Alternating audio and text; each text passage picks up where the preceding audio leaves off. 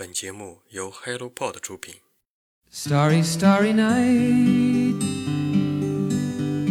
Paint your palette blue and gray. 但是到了七田真这儿，他就非说是人的左脑和右脑会一样，他非说是我们大部分人使用的都是左脑，只有极少部分人能开发右脑。就比如说历史上特别成功的那些人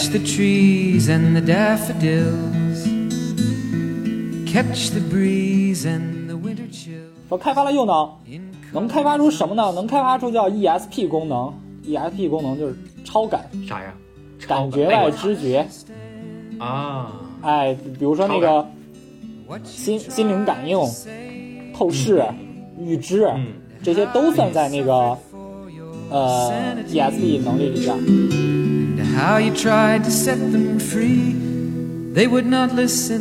DID NOT KNOW HOW PERHAPS LISTEN NOW。HELLO，各位听众大家好，我是你们的孟老师啊。今天呢，我邀请到呃我们呃心理学专业的朋友、同学兼我之前的舍友啊李东升老师。来，李东升老师跟大家打声招呼。大家好啊，我叫李东升，现在是一名老师，但是之前在培训机构干过。嗯。就这样。呃，今天呢，我们就这和约那个东升老师呢来聊一聊，就是七天真啊。可能七天真这个名字对于大家来说是比较陌生的，嗯，呃呃，七田真呢，呃，东升老师可以简单的介绍一下，就是七田真他到底是个什么？虽然我们跟他取个名字叫心理学中的邪教，但是我们也要知道一下这个教主他到底是个什么背景。就是七田真是一个日本人，呃，他在一九五八年建了一个叫七田教育研究所的这么一个研究所。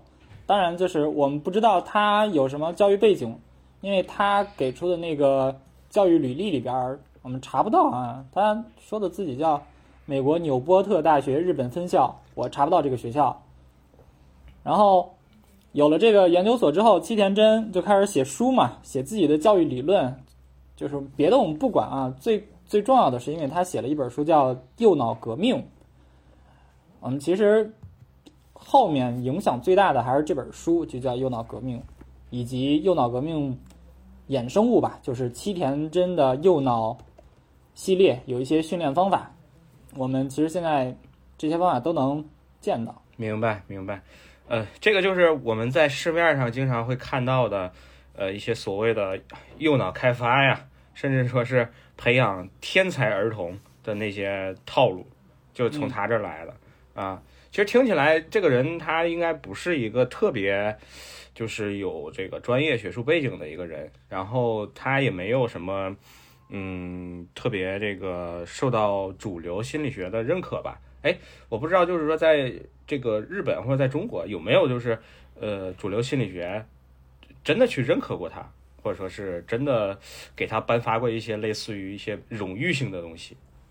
没有，就是右脑革命翻开之后，它有一个就是获奖的资料，但是整个的那个获奖资料没有一个是官方的，全都是类似于就是那种我随便找个机构就是评的一些野鸡奖项，全是这一类东西。嗯，正式对他的研究其实也没有，我没有搜到过相关文献，包括那个他提到的很多的。比如说那个照相记忆，我们只知道就是我们把一些记忆力超长的人说他过目不忘，但是这个照相记忆没没有相关研究。明白，明白。呃，啊我的可能在在在在知网上也没有他什么这个呃相关的文章吧。没有，就是他没他的文章，他没有什么科研文章发表在任何的主流的期刊啊对，嗯这些上面，但是出书、著作、嗯著作等身。著作等身和他身高相等呗。你要这么说，他的书倒是真的出了很多，但是就是最有名儿的也就那几本。他最早是搞早教的，但是他自己又说我们这个东西成年人也能学学到，就是他要开发的这个能力，成年人也能学到，所以这个是最可怕的。就是我们为什么说我当时最早接触这个东西的时候，我觉得它没有问题，是因为它我们在培训机构给我们进行那个授课培训的时候说的是，就是开发记忆力、注意力，嗯间接的能开发大脑。嗯，哎我，从从专业从专业上来说，他这个这套理论说不说得通啊？就比如说我开发记忆力、专注力，然后间接去开发大脑。说不通啊！我他的那个为什么叫右脑革命啊？先说为什么叫右脑革命，就是因为他的理论基础来自于那个猎脑人实验。哎，猎猎脑人这个可以那个给大家普及一下，可能很多人都不知道这个事儿。就是呃，最早有一批搞心理学研究的，就是我们开始研究脑的时候，呃，是其实是为了治疗癫痫，就是我们说抽风的那个病。嗯为了治疗癫痫，癫痫就是因为左右脑异常放电，嗯它通了，那个放电量太大了，导致它开始癫痫抽搐。嗯但是他们发现啊，我们把左右脑连接的那个位置胼胝体，它叫哎，我们把哎胼胝体切除了之后，哎，这个异常放电的现象会消失，就是它左右脑不通了嘛，就相当于。嗯嗯但是就是他们切开之后呢，又会发现说，哎，胼胝体切除的人，对于他们来说好像出现了一些神奇的现象，就是我们以前会见到的说，他的左脑的内容过不到右脑了，右脑的内容过不到左脑了，或者说左边视野就是左眼看到的视野和右眼右眼看到的视野不一样了。这些其实是最早的那个关于猎脑人的实验，但是这个东西就是做实验的那个人获得了当年的诺贝尔生理学奖，就是你现在让我记名字，我可能记不起来了。，OK，明白。哎，不是我，我记得不是这人啊，我记得是哪个人啊？是那个就是治也是治疗精神疾病的，他是从那个眼眼眼底，就是眼底啊伸进去一个铁棍儿，然后把你的那个就是前额叶摘除术那个是另外一个，对给啊给捣毁啊，我、啊对，反正反正就是你你会发现，就是心理学早期的一些呃这种实验，关于脑子的哈，都比较的呃凶残。嗯，就是 当时当时只考虑减轻症状，他没有想到这个东西不可恢复了。哎，对，是的，哎，呃，但是到了七田真这儿，他就非说是人的左脑和右脑不一样，他非说是我们大部分人使用的都是左脑，只有极少部分人能开发右脑。就比如说历史上特别成功的那些人，咱也不知道他是怎么调查研究出来的啊，他就非觉得那些人是开发了右脑的，说开发了右脑能开发出什么呢？能开发出叫 ESP 功能，ESP 功能就是超感，啥呀？感觉外知觉。啊，哎，比如说那个心心灵感应、透视、嗯预知，嗯这些都算在那个、呃 ESP 能力里边儿。然后他就觉得说，我们左脑只不过有普通的我们之前的那个人的五官能感觉到的那个视听嗅触味，但是右脑不一样，右脑比如超级运、超级运算、超级记忆、超级理解，总之就有这些能力了。但是因为我们平时用的是左脑，不用右脑，所以他现在要开发右脑，嗯所以他才有的《右脑革命》这本书。就是还有一点就是，我们现在市面上其实看不到所谓的右脑开发，你们去培训机构里边看到的叫做全脑开发。这其这对这其实是咱们这边做的一个修正，就是因为它单纯开发右脑，你要搁零几年的时候，零几年一三年左右的时候，那个时候还提那个右脑，然后再往后的那些培训机构已经开始提的是全脑了。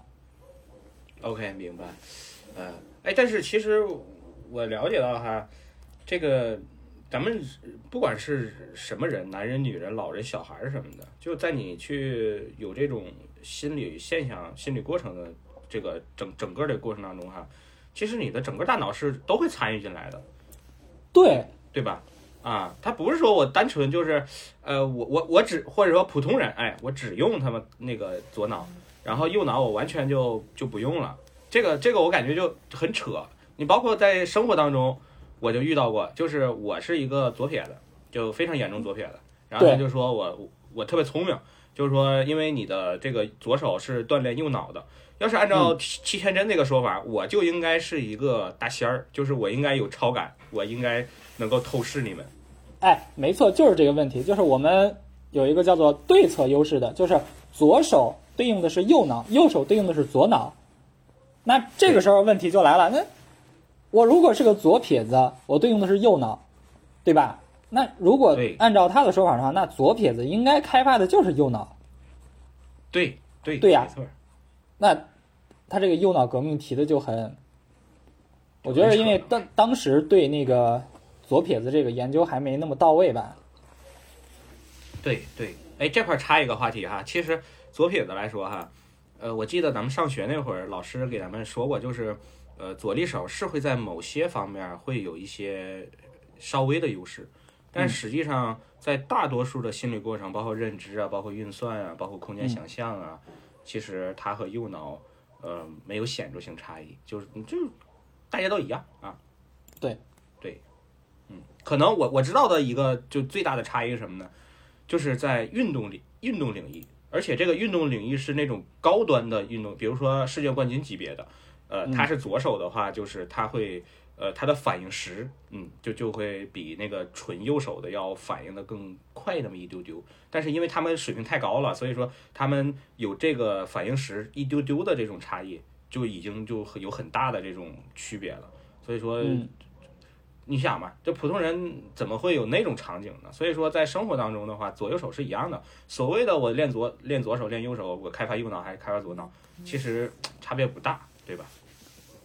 对呀、是的，就是你如果把这个问题理解成是一个先天的问题，那嗯后后期锻炼就没有用了。你如果把它理解为一个后天的问题，那左撇子为什么要纠正啊？或者右右撇子为什么要纠正啊？哎，对你说的对，哎，其实哎其实这块儿，其实这块儿，我觉得东升可以详细就是聊一下，就是呃，我小的时候哈，我是左手写字，然后我妈就给我纠正过来了。呃，我其实我发现也有很多的人，他本来就是左手去干活、去写字什么的，然后他也被纠正过。就是像这种的话，有没有必要去纠正？对我们我就是我们当时看到的资料都是没有必要去纠正的。嗯，对，就是它可能会造成这个呃认知的一个紊乱。不不会，其实就是他只纠正的是写字啊。我认识的一些左撇子，他用右手写字，但是他干其他活儿都是左手。我们小时候弹那个玻璃球，人啊左手、左手比右手准多了。打台球，啊左手拿杆儿，对，玩儿玩任何东西都是左手。哎，，就是我。就是这样的。你光练个写字拿右手写，那右撇子也能练左手写字啊。啊，不，就是有有一些他是把所有的左手都给改过来，就强行强行改，强行改，这个就就嗯很很很痛苦。对，我觉得这个其实也没啥必要了。对，我觉得没啥必要。就是我我跟你说，我我在那个有有一阵儿那个我的手受伤了，左手受伤了。然后我用右手去干一些活儿啊，包括吃饭啊、写字可对写字直接用用手没问题。呃，我能有一个很明显的一个感觉，就是我特别累。嗯，这个累呢，不仅仅是说这个手的累，而是说我会感觉到我脑子累，真的就是脑子累，就是，哎呦，平时用脑可能我能用一天，但是就用了右手之后，我感觉我就能用半天的脑。后面就实在是用不动了，而且都开始有点类似于不是那种生理性的头疼，而是那种你很难形容的头头头累啊，你只能说头累，不是头疼。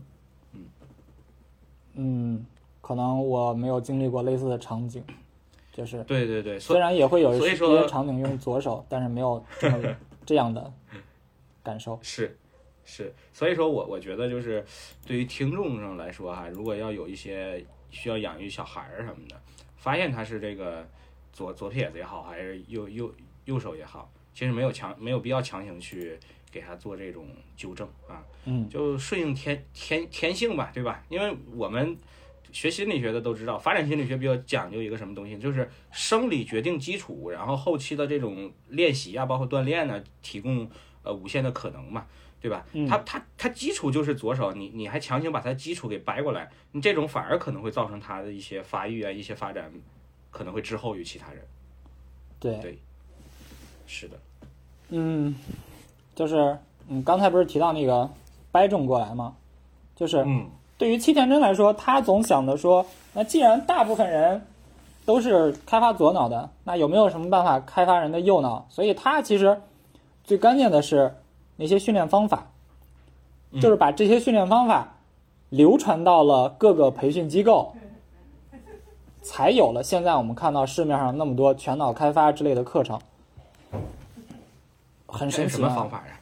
嗯，什么方法？随便找几个啊。第一个就就是他书里边其实提到了，在那个右脑革命里边已经提到了很多了。第一个，比如说叫那个嗯。丹田呼吸法，原文大概是这样的：说那个呼吸的时候啊，尽量使下腹部往里收缩，然后咱们腹腔和胸腔中间不是有一个横膈膜吗？对，他要把这个收缩、收缩、收缩，然后呼气的时候啊，再尽力的把它呼出去，然后再让这个就是吸气的时候，就是让腹腔尽量的瘪，胸腔尽量的鼓，嗯然后呼气的时候啊，让胸腔尽量的瘪，让腹腔尽量的鼓。其实和我们的呼吸习惯相反，但是我们说这个说白了是那个冥想，在七田真那里边说啊，这个这个方法是那个释迦牟尼发明的，他成佛靠的就是那种呼吸呼吸出来的。啊，齐天真还宣扬自己成佛了呀？没有，他就说那个释迦摩尼当年就是靠这个哦，成的佛。哦哦哦。然后那如果成佛这么简单的话，那岂不那人人都可以成佛了？了，而且这个方法就是我们现在就是心理学里边有一些，比如那个正念疗法，嗯它参考的其实和这个很像，但是人家正念就是那些效果一定是经过研究的，就是我们实证研究出来之后，发现正念有什么样的效果，然后我才把它推广作为一些练习，这么去练，而不是说我我觉得那个嗯你要这么说，耶稣死了才成的圣啊。对，然后类似的训练方法还有一个叫白光心象法，白光心象，这这是哪四个字儿啊？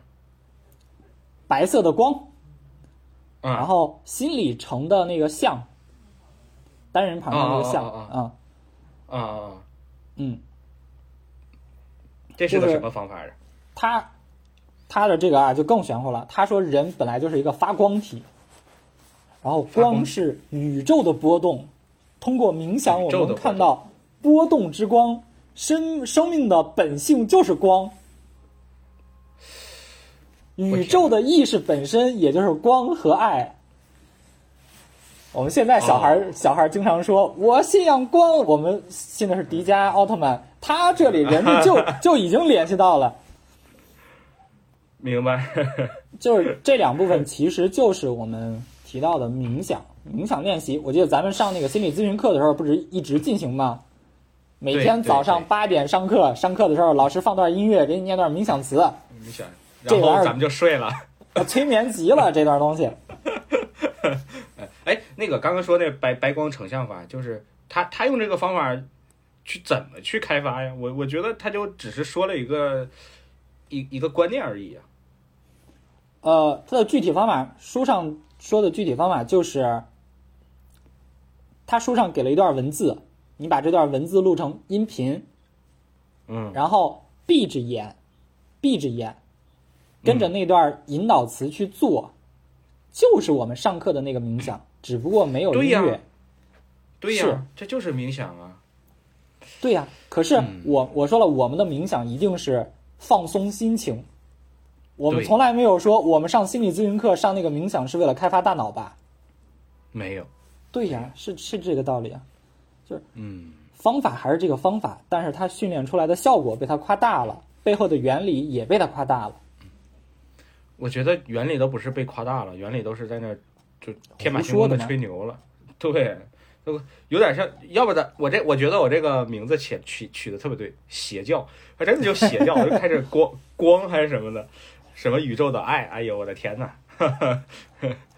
就是这些开发方法都是，我给你再再再再找找几段啊，舒适的、对对，放松的躺下，给自己暗示，感到身体变得十分沉重，手脚也十分沉重，双手平放着，想抬却也抬不起来，使自己感到十分沉重。这不就是当时冥想词特别喜欢用的对对呀用的表述吗？对呀、这就是让你在冥想过程中当中放松放松身体的嘛。对啊，给自己这样的暗示，身体的张力消除了，身体变得柔软了，心情变得非常安稳，非常舒适，手也变得暖和了，手掌也变得暖和了，手腕也暖和了，整个手臂暖和了，然后再对自己说，脚也暖和了，好了，已经全部暖和了，整个脚都非常暖和，这就是冥想词啊。对，就是冥想词，这能有啥开发大脑的效果呀？就很不理解。对啊，没从来我没有说过这些东西能开发大脑。然后我再给你找个那个训练方法，叫鱼象训练法，或者叫残象训练法。什么叫余象？什么叫残象？残像，残残疾的残，还是那个嗯物体的那个像。它其实其实利用的就是那个视觉暂留原理，就是我们看动画片儿那个原理。嗯嗯嗯，我相信大家都肯定有过这样的经历。你说你盯着个红灯，对吧？看个几秒，然后你去看白色的墙，你会发现白色的墙上面有一个影子，对，然后这个颜色刚好是红色的补色，红色的补色好像是蓝色。对，呃，那个补色给大家解释一下啊，补色就是两个颜色合一块变白了，就叫补色。哎，对对，这个就是补色，就是七田真当时说的就是一张橙色的卡片儿，哎，中间再贴一个蓝色卡片儿。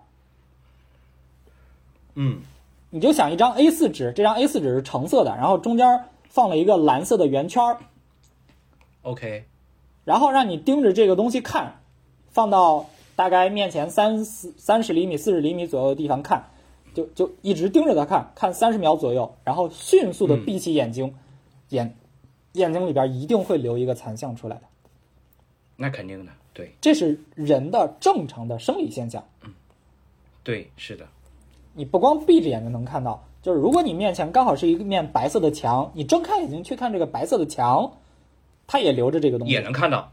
对对，是的。这个大部分人我们小时候都玩过，对吧？我甚至还在对盯着灯泡看嘛。对我还在网上看到过一些图，就是利用这个原理的，能让人看到耶稣，能让人看到某个啊，明星。对我可是的，是的，是的啊。哎，这些小时候我们我记我记得大概在一几年我刚上网的时候，这个东西特别流行。我那时候嗯，可爱收集这些了，我我也没想到日后能告诉我这些东西能开发大脑，要能开发，我我应该是先驱了都。然后他说的他他怎么他他啊？你说，你继续说。嗯就是他描述，就是说正常的生理现象之外，说你如果训练的久了，你能看到它原来的颜色。我们之前不是说能看到补色吗？对，他说看的久了，你看到的应该是它原来的颜色，然后再看的久了，想看到什么颜色看到什么颜色。嗯，这个讲真哈，不符合科学道理，不符合科学道理。对吧？我说我闭着眼想看到什么，那不就是想出来的吗？对，想出来的。嗯如果你你你闭你闭着不是，如果你闭着眼能看到任何你想的颜色的话，那我强烈怀疑你可能有精神疾病了。吃了毒蘑菇了。对，然后就是这个卡片，我们现在见不到，就是市面上你如果去搜的话，淘淘宝上或者什么平台上你搜，你搜曼陀罗卡，就是曼陀罗花的那个曼曼陀罗，曼啊，曼陀罗有毒啊，曼陀罗 果哎然有毒。你你去搜嘛，搜曼陀罗卡，你就能得到这一套的教具了。里边有他最早提到的那个、那个橙色卡片中间蓝色圆圈的那个图，除了这个图以外，还有好多好多的类似于花儿一样的图案，就是中心对称的那种图案，或者就是其他的图案。然后颜色也基本就以黄色、蓝色、橙色这几个颜色为主。嗯，他在上面介绍的那个训练方法，就是刚才我们提到的那个训练方法，就是你盯着看，看完了之后闭眼嗯自己去想。嗯嗯，明白。然后它上，我我我知道七田真这个名字也是通过这套卡片，因为我们当时在培训机构的时候，回来之后配备的教具里边就有这个曼陀罗卡。我心说，我第一次上课我就带着孩子们做了一遍，做完一遍我心里我就觉得不对劲儿，这不就是那个视觉暂留吗？我就去翻那个说明书，我在说明书上找到了七田真这个名字，然后我才开始搜关于七田真的这个事儿了。相相关理论啊什么之类的。嗯，然后除了这个以外，就是我们之前流行过的那个量子波动阅读法。量子波动，这个量子就就是那个物理学当中的量子呗。对，就是小孩在那儿翻书、翻书、翻书，翻着翻着说自己能把书内容都看到那个。就唰唰唰唰唰唰唰唰唰，然后哎哎，我能把书的内容就是都能背下来。哎，这个东西啊最早也是七田真提出来的。哎呦，哎，那他像这种的话，他怎么就是我看有一些小孩的效果还挺不错的啊，就是我我我不知道他背后有没有做有什么猫腻，就他那个怎么去训练啊？就是你你你想我我宣扬一个理论，我肯定让要让家长看到效果，就怎么才能够让小孩真的是就在那儿啪啪翻，然后他就记住很多东西呢呀？没有效果啊！那这不骗人吗？那那家长那岂不是说过一个月我就能知道？你这也不行啊！有的家长会信的，就是我，我可以用一些简单的现象先让你相信，就是我先找一些孩子能做到的事儿，我让他去做，然后我告诉你说，接着做会有一些实际上孩子做不到的事儿，他也能做到，那家长就会信的。啊，哎，那这个具体怎么训练啊？啊、不不不会就翻书吧？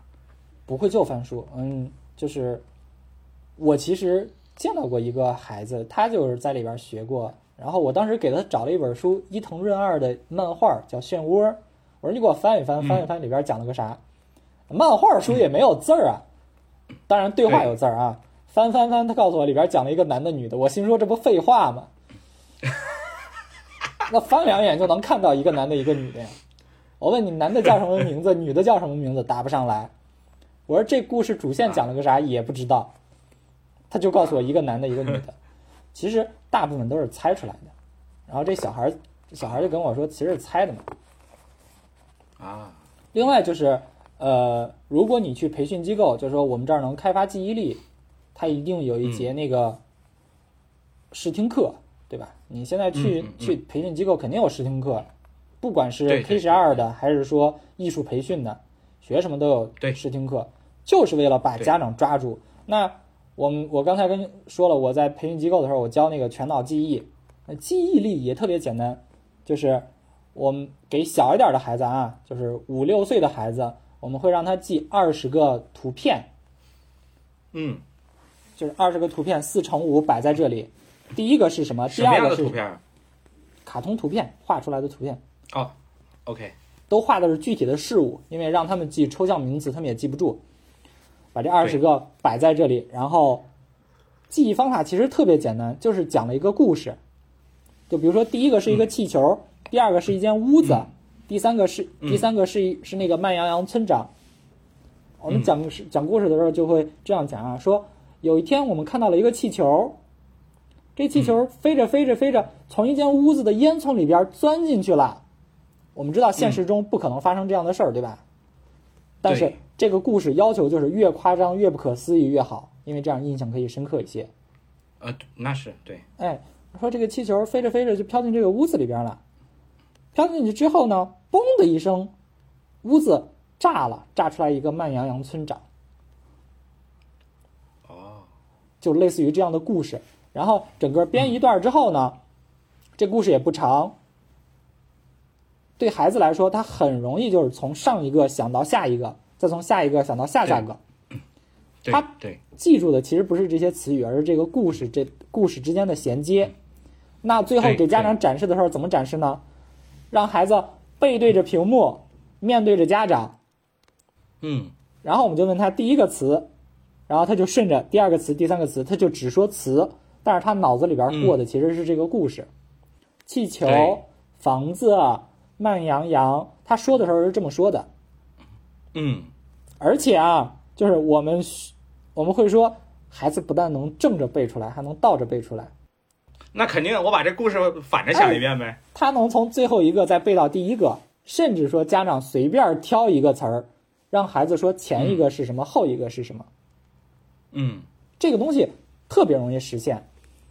就是前年的时候，那个学校让我上一节那个心理健康教育的公开课，就是啊，要录课嘛。然后嗯当时正好赶上我妹，我亲妹跟我抱怨说她记不住东西。班上小孩也跟我说，老师，就是你有没有什么好的记忆方法？嗯没有好的记忆方法。我其实想告诉他们的就是，你想记，你怎么都能记住，就是缺乏一定的技巧。人的记忆力其实很强。我就给我们班孩子试了，我们当时试的是五乘六，三十个词语，嗯。这些词儿里边有具体的词，有抽象的词，我给它放到那儿，然后也是让他们编故事，编故事之后顺着背出来，倒着背出来都没有问题。但是我说一点啊，这三十个词，我们班有的小孩儿，人家自己记忆力好，相同的时间内，人家靠自己的记忆方法就能记个八九不离十。初二的学嗯，对，是的，初二的学生，，是的那初二我初初二肯定没问题。啊，对啊我给你讲一个，我我我，啊，你是嗯你啊你讲你讲我我给你讲一个我我的那个曾经也听过这样的一个试听课，那还是在十多年前，我上初中还是小学的这个时候，我到现在还记得呢啊。他给我讲过啥？就是，呃，他其中让我记一个词儿叫桌子。这桌子他让我怎么想？他让我想象我的身体，就是这个我的身体就是我的脖子是一个桌子的形状，然后那个桌桌子不是有那个桌面和那个桌桌桌桌斗儿不是有连接处吗？然后他说你想想你的脖子就是一个这样的一个形状，哎呦，就那个那个形象非常的 就是印象深刻，我到现在还记得呢。然后后面他又让我记英文单词，因为那个时候我们应该还没有再学英文，好像是没有再学，忘了，反正年头太久了。但是我现在还记得一个英语单词，叫美洲豹，它的英文单词叫 dingo。哎，为什么呢？因为他就当时跟我解释，他说美洲豹是美国的这个动物，而且非常的这个呃就珍贵。如果你想买的话，你必须得订购，你不能直接买。所以说，哎，订购订购，我就记住了，我到现在还记得这个词儿呢。对，所以说这个这个记忆这东西，我我是觉得它是啥呢？就是你要你要有有就是呃生理基础来说哈，记忆它其实就是这个神经神经元神经元的这个突触有没有建立，对吧？比如说有咱们说有短时记忆，有瞬时记忆，有这个长时记忆。对，所谓长时记忆就是你这辈子都不会忘了，那就可能你大脑里面那个结构突触都已经建立，都没就相当于它已经形成了。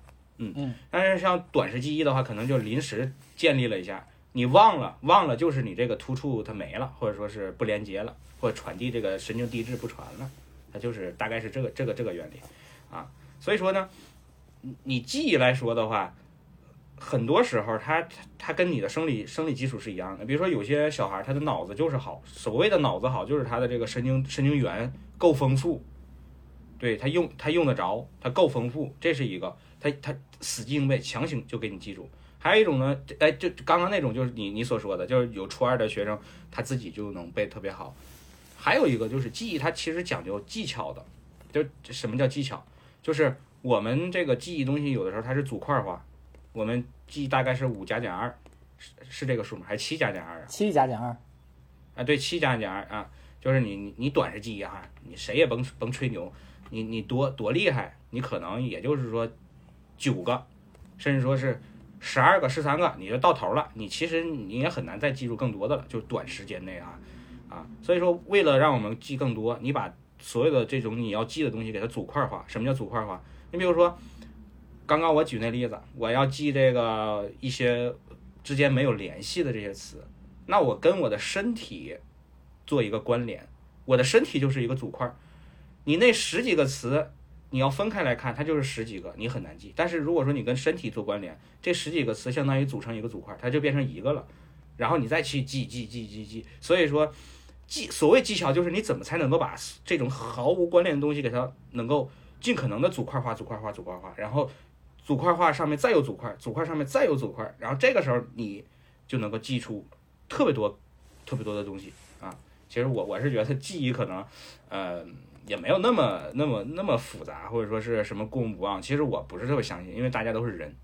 嗯，呃，其实就是我记得我之前做视频的时候，我提到了，我我觉得这个东西就是那个卖拐那个小品里边跺脚，梆梆让你跺脚，问你脚麻没？麻了。你跺你也麻。对啊，你跺你也麻，就是普通的生理现象。但是他解释的时候，他把它解释出花儿了，对，是的，嗯对吧？他大忽悠已经把你忽悠瘸了。对对对对。哎，那齐田真还有其他的一些特别特别搞笑或者说特别匪夷所思的一些理论呢？其他的理论，呃，他那个右脑革命的最后一章是讲那个宇宙波动的，这个又是个啥呀？大概意思就是说宇宙宇宙是有波动的，然后我们嗯是能感受到这种波动的，感受这种波动的方法就是爱，天哪！就很像宗教嘛，真的就很像宗教，只不过他没有用它去骗钱或者怎么样，它变成了一些商业手段，其实也是骗钱了。说白了也是骗钱了。对对，其实他的这些方法最后流传下来的，大概就其实集中在了记忆力训练那一块儿。你现在跟一个人说说，我们现在训练这个东西可以让你感受到宇宙波动，大部分家长也能明白是个什么回事儿，知道是骗人的。但是你要告诉家长说，哎，我们做完这个训练，小孩记忆力会比其其他小孩强，呃，家长就能接受了。对，是的，即使他不接受，我试试，钱多烧的，我试一试，对，对吧？没错，对对对。哎，你你你你现在说起这个，就是是家长其实慢慢的也开始从之前的这种类似于迷信啊，可能宇宙波动他也会信，慢慢走向就是比较实在了，就是想就是说提高这个记记忆力啊，或者说是提高认知啊、注意力什么之类的。那么在你这个整个在机构呃工作这段经历上来说的话，你会发现就是现在的这个家长在就是教育孩子里面会有哪些就是这种焦虑呢？也不是焦虑了。我们在培训机构，我们见到的是两类人。第一类是真的希望通过这个课改变孩子，嗯，就是他听改说说变什么呀？他听说这个课能提高记忆力、提高注意力。对于小孩来说，家长当然希望他在课桌前能坐的时间更久一些。对，是的，我们在培训机构里边，它不叫注意力，它叫专注力。对，是的，哎，就这个东西，它其实只是注意的一个品质嘛，注意的稳定性，把它单拎出来叫专、专注专注力了。那我们讲完之后，并不是说这个课能训练他专注力，而是说我们这个课足够的好玩儿，孩子愿意玩儿。对，你就想，他抱个手机，他也能做四十分钟啊。哎呦，他四十分钟，他做一天都行。对呀、就是家长家长一方面是有这个需求，他焦虑的是这个点，这是一类家长，他是真的希望这个课能出效果。另外一类家长就是我说的，时间多时间没那么多，我没时间去照顾孩子，我给他报个课，报什么课其实都行。啊，我们见过最夸张的家长，一周五天在校时间，每天下午放学都有相对应的课程，周六周日上午、下午、晚上也有相对应的课程。这个孩子其他的时间都没有。这个孩子从播音主持、创意美术、感统训练、全脑记忆、电子琴、轮滑、游泳、围棋，什么都学。妈呀，中间还夹杂着一些那个语文、数学、英语的那些课，什么都学，我的天呐，学费都不便宜啊！就是家长有钱，我真的觉得，就是你在赚钱和孩子的成长之间，你应该做一个权衡的。对，是的，就这一点，我其实，在初中，我现在教初中，感受也很深。有一些家家长就是没时间照顾孩子，把孩子对，交给那个爷爷奶奶照顾。你知道这一年网课给他们上的都傻了吗？爷爷奶奶哪能看得住孩子呀？那是，嗯，我觉得哎，就是他们他们会看上傻了，这这这什么表现啊？就什么都不会啊，满脑子就是别开学。啊，我我上一节课，他们能记住五分钟的内容，我就觉得真的谢天谢地了。我看来这个网课效果还是不好。我一节课讲两道题，然后再给他们做测试，一道也不会，就这种效果，完全没听，就感觉完全没听。就是没听。所以其实家长的焦虑，就我见到的家长最大的就这两类，当然哎，就是那像这个去去这些机构的人家长，他们有没有那种呃被这东西给他就是洗脑了的？我们那个机构没有被洗脑的，我当时没有见到，但是我见到过被洗脑的家长，就是之后的经历了，就是之后当老师的经历了，见到过被洗脑的家长，就是可以可以聊聊啊，他们家小孩儿就是接受过这个东西的训练。我就七天真啊，那个机构不是七田真的机构，但是训练方法和训练效果跟七田真这个右脑革命里边说的一模一样，就练的那个量子波动阅读法，包括那个那个你给他张卡片儿，背对着他，嗯他能靠手指摸摸出来什么颜色，OK，然后用的那个卡是咱们玩的那个桌游 Uno，那个不就四种颜色吗？哎，你说，但是这这种东西，它在现实生活中也没什么用处啊。你说我摸一个东西，我能知道它啥颜色，这这这这这，除了作弊，我不能想到有什么 特别好的一个应用场景对，为什么摸这个？你知道最早其实摸的是扑克牌，啊。为什么要摸摸扑克牌？不就是因为上世纪的时候那个赌片儿，香港的赌片儿特别流行嘛？啊，就那个那个那个，就搓搓搓牌什么的，是吧？对呀、你但凡正常一点，你也应该是摸个字儿啊，哪会想到摸扑克啊？对对对。后来哎，也是其实，嗯，培训机构改良嘛，改良成摸那个 Uno 牌了，家长不知道这是什么东西嘛？其实你你说这东西，我就特想到什么呢？就是，呃，上世纪就中国气功热那会儿，嗯，气功热就是有宣宣扬很多的一些小孩，像有些小孩用耳耳朵眼儿认字儿，嗯对，有的小孩用那个蒙着蒙着眼睛去蒙眼识字，听音识对蒙眼，识字，对天音识字，然后还有什么呃，反正就很多了啊。然后还有一些大师，就是比如说呃，我我我人在北京，然后你人在什么南方，然后我发个功，我发个功让你死了。对你死了，我发个功给你治治治治癌症什么之之类的，就这种我觉得 就挺挺搞笑的啊。我但是就就是就我甚至收集过一个照片，就是上世纪那个气功大师发的那个海报，啊。表演海报，这里边的那个项目：汽车跳舞、五马分体、汽车过身、手段钢板儿、头顶啊。那个气顶绿漆，然后气顶三千斤，手段十条，头砸十倍，这些其实都是硬气功的。啊。然后下边有那个，呃，蒙眼识字，然后有那个，那个隔山打牛，就是这些。啊！你你想想，其实他们都是骗人的呀。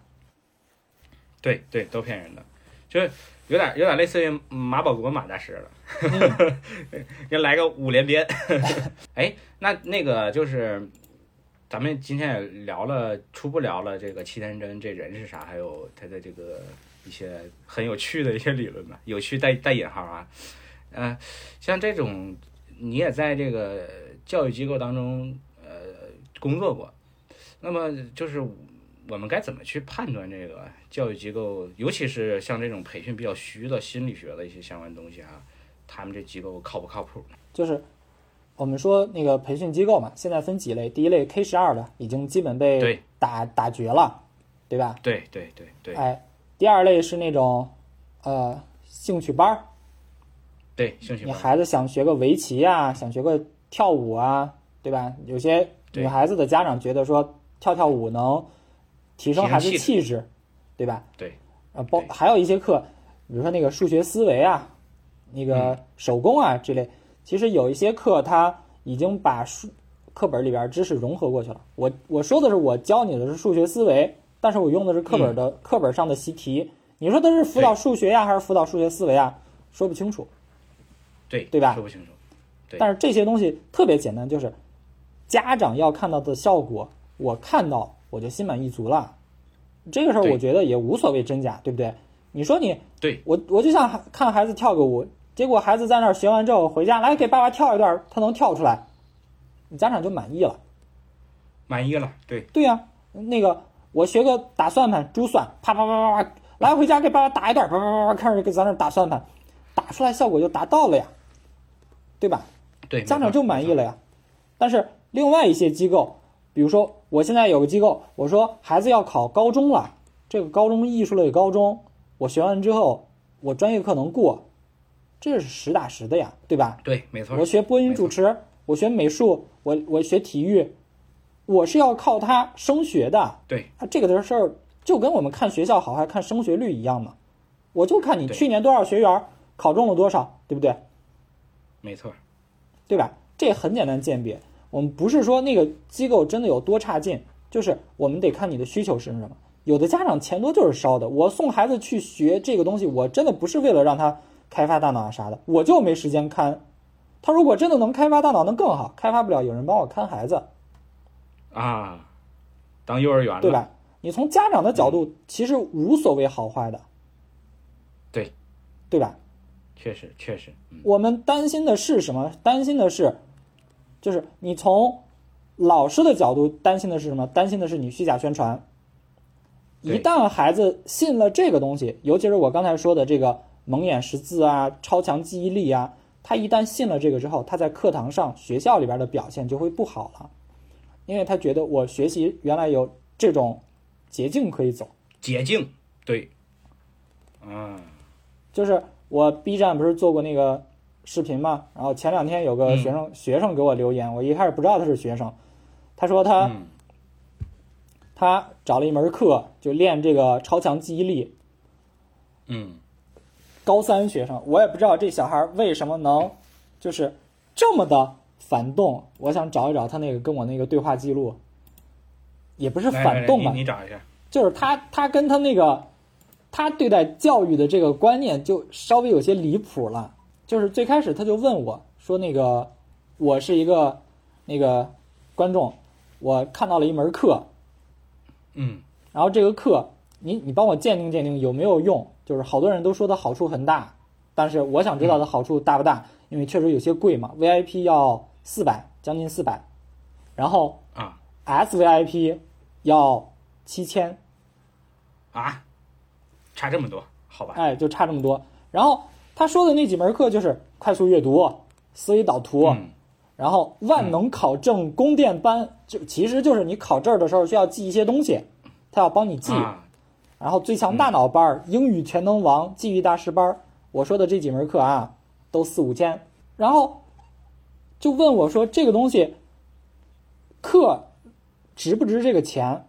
我说你如果想要学记忆方法，你去其他途径能学到这些方法，对，但是它太贵了，因为我知道就是七田真的那些培培养方法，最后落实到教育机构里边，它其实是很落地的，它不一定是就是有些记忆机构它不一定能宣传开发大脑什么的，它会落地到什么呢？就是你今你这一周在学校学了哪些东西，哪些是需要背诵的，我在这个培训机构，我教你怎么去背。嗯，你看这个东西做的多落地，我们也不能说它虚假宣传，对不对？人家人家也不说我是开发大脑什么的，但是他用的东西其实和七天真的很像，他也会做这些训练，同时也会教一些记忆术，这个就很落地了。明白，但是人你你也知道这个东西不值那么多钱啊，不值，完全不值，对呀、然后我就想问他，我说你你为啥要学这个，对吧？你你你要那么高的记忆力干嘛？然后他说，我想提高记忆力，我觉得徒劳努力付出再多也没用，想摆脱无效努力。我说你这不就是无效努力吗？你想想对不对？嗯，对，是的。这就我感觉他他这个理论有点前后有就是很很矛盾，你知道吗？就是他想摆脱努力，就他想摆脱无效努力，但实际上就是说他想就科学他做的这些事儿其实也是无效努力。对对，然后我问他他寻求的就不是不科学嘛，对我问他，你就是你学这个为什么？然后他他就是说就是想提高记忆力。他说学校只会填鸭式教育，只会一味灌输，增加压力，使学生过度疲劳却一无所成。我觉得这这不是学校问题，这是自己的问题呀、嗯，对吧？学校的教育方式目前其实就是这样。你要说我学得进去，其实无所谓有趣不有趣，对，没错，对吧？你如果对学对你看学习也没那么重要，你也不会有这么大的压力。对，嗯，这这就就是我说的，就是你有目标，但是你达不到目标，你就会焦虑。我觉得他其实焦虑的是这个，是的，是的，然后然后就就这这段话啊，就就觉得特别离谱啊！在高高压逼迫教育之下，过度疲劳越发严重，危害健康，付出的努力也越来越徒劳，成绩跌落了，还要遭老师训斥和攀比，进而逐渐了丧失，逐渐丧失了原有的学习能力，丧失了学习兴趣，丧失信心。高二的时候，我还差点死去了。我觉得可能就是孩子压力太大了。对，压力大了，嗯，而且，嗯，可能学校或家长吧，也没有一个特别好的引导，就是鼓励啊，包括什么来着？我没当老师啊，但是我其实对于教育还是比较，嗯，心向往之的。但是我我我会觉得，就是现在很多这种教教育对孩子教育，嗯，就方式方法就很很很很粗暴啊，对，确实。最后一个话题啊，就是你看，呃，我我这次的那个主题叫做心理学中的这个邪教啊，嗯然后咱们刚刚就聊了很多这个关于七天真这块儿的，那你就是呃非七天真的，你有没有就是遇到过一些就类似于比较邪教的一些东西呢？有啊，嗯、啊，比如说呢？有一个叫春什么的书，应该在我工作的地方，不在我我现在我现在在老家，他不在我身边。没事，嗯你你你你就是说一下就行，叫春春啥？他把中医，就是他说他嗯研究过中国的中医，然后嗯他把这个和那个心理学的东西，然后以及医学的东西结合起来了。结合起来之后说那个能不能了解一下这个内内容，看看它是不是正常的。然后我去翻了一下，我发现 其实和七田真真的差不多。嗯嗯嗯，明白明白。然后类似的，其实还有就是我我我我说到这儿，我想说一点啊，就是我们不光要排这些邪教，哎，得想想就是怎么去排这些邪教。因为我不是兼任了心理老师嘛，我其实参加过很多次的那个心理老师们的培训。嗯我们知道，就是学校的心理老师其实并不是每一个都是心理学专业的，没错。他有一些是，比如说那个道法老师，嗯还有学过那个教育学的，或者是就是我出去参加过一些培训，我回来之后就当了这个心理老师了。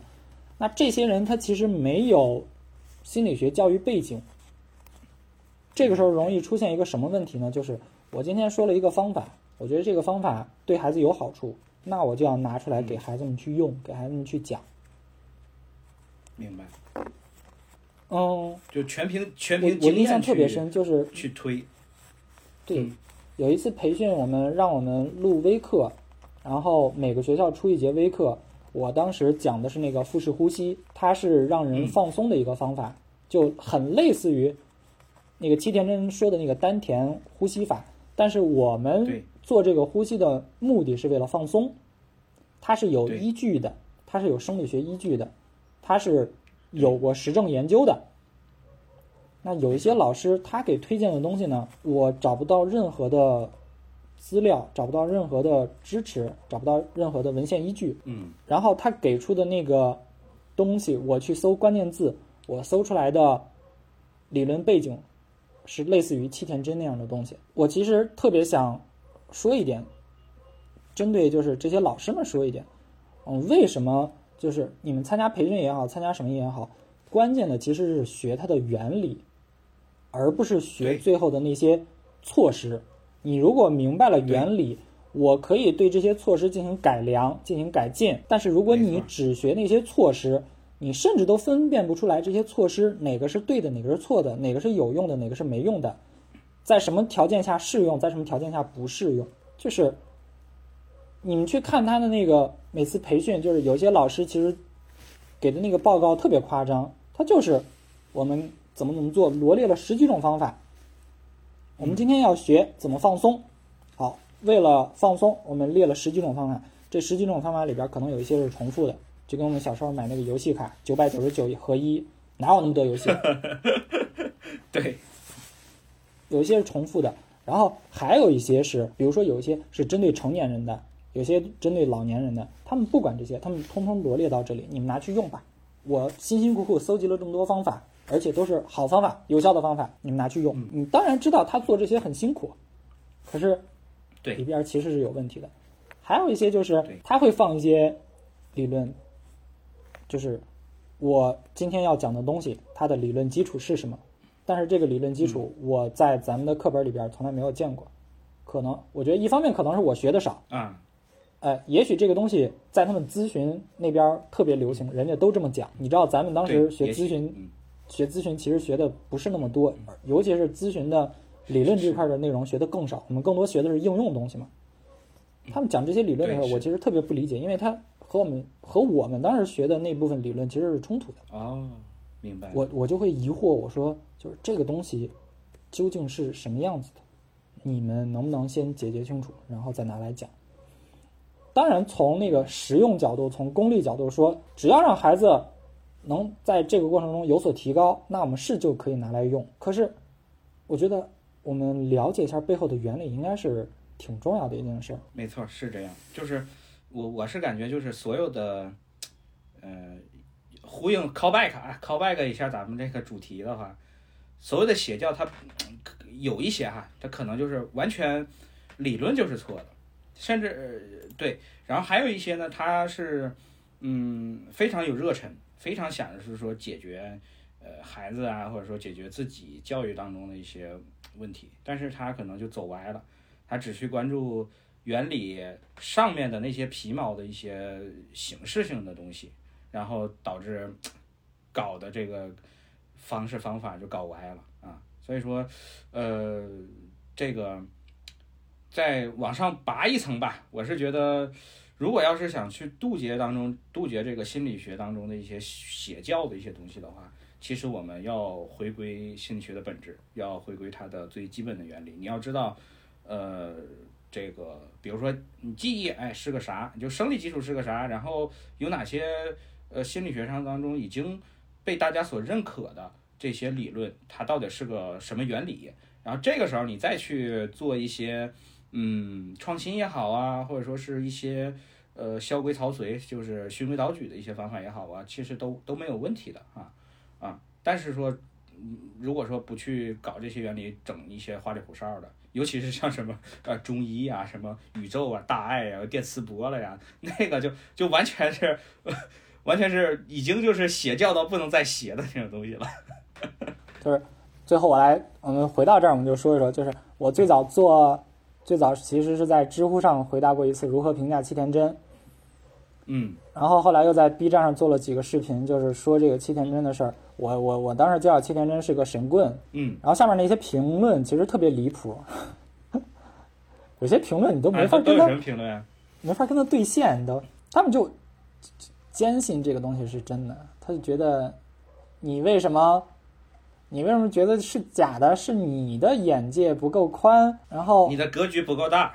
哎，没错，最后就是咱们来个结尾啊，就是说你对，呃，就这种七天真类似，就七天真们，嗯，就这种心理学写教，呃，不管是说对家长也好，还是对那些机构也好，对那些老师也好，有什么就是一些想法想说的嘛？就最后来个类似于来个总结这种的。学习没有捷径，你就踏踏实实的学，不要去相信这些所谓的能开发记忆力、注意力之类的东西。如果真的有，它早就进入了学校教育体系了。我们就想，如果真的有一个手段可以让我们的孩子们的记忆力能比别人十十倍、二十倍，我们为什么不把它纳入到学校教育体系里边，让我们中国的人才成为世界上的顶流，对 你，你灵魂之问，没错，对吧？是这样。是中国没有这个财政吗？是中国舍不得舍不得让我们变得更聪明吗？肯定都不是啊。那说明这个东西它通不过实践检验啊，对，没错，对吧？最关键的是这个，所以看到这一类东西，你就考虑这个问题就得了。这个才是最关键的。对考虑清楚这个，自然你就明白了，说这些东西是真是假了。嗯，行，那我们今天感谢东升老师，呃，百忙之中抽空儿跟我们聊一聊七天真，然后希望说我们本期的节目呢，就是能够去呃科普一下，就是心理学当中的一些邪教，也相当于是呃正本清源一下吧，啊，就是像东升老师说的一样，学习呢它是没有捷径的，需要一步一步一个脚印儿这样走过来的。如果说真的有捷径的话，嗯，它早就已经成为我们心理学当中的一个研究的大热点了。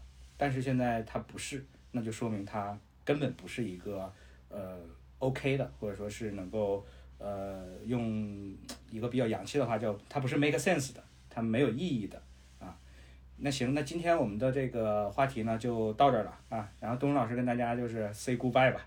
好，大家再见了。啊，好，大家再见。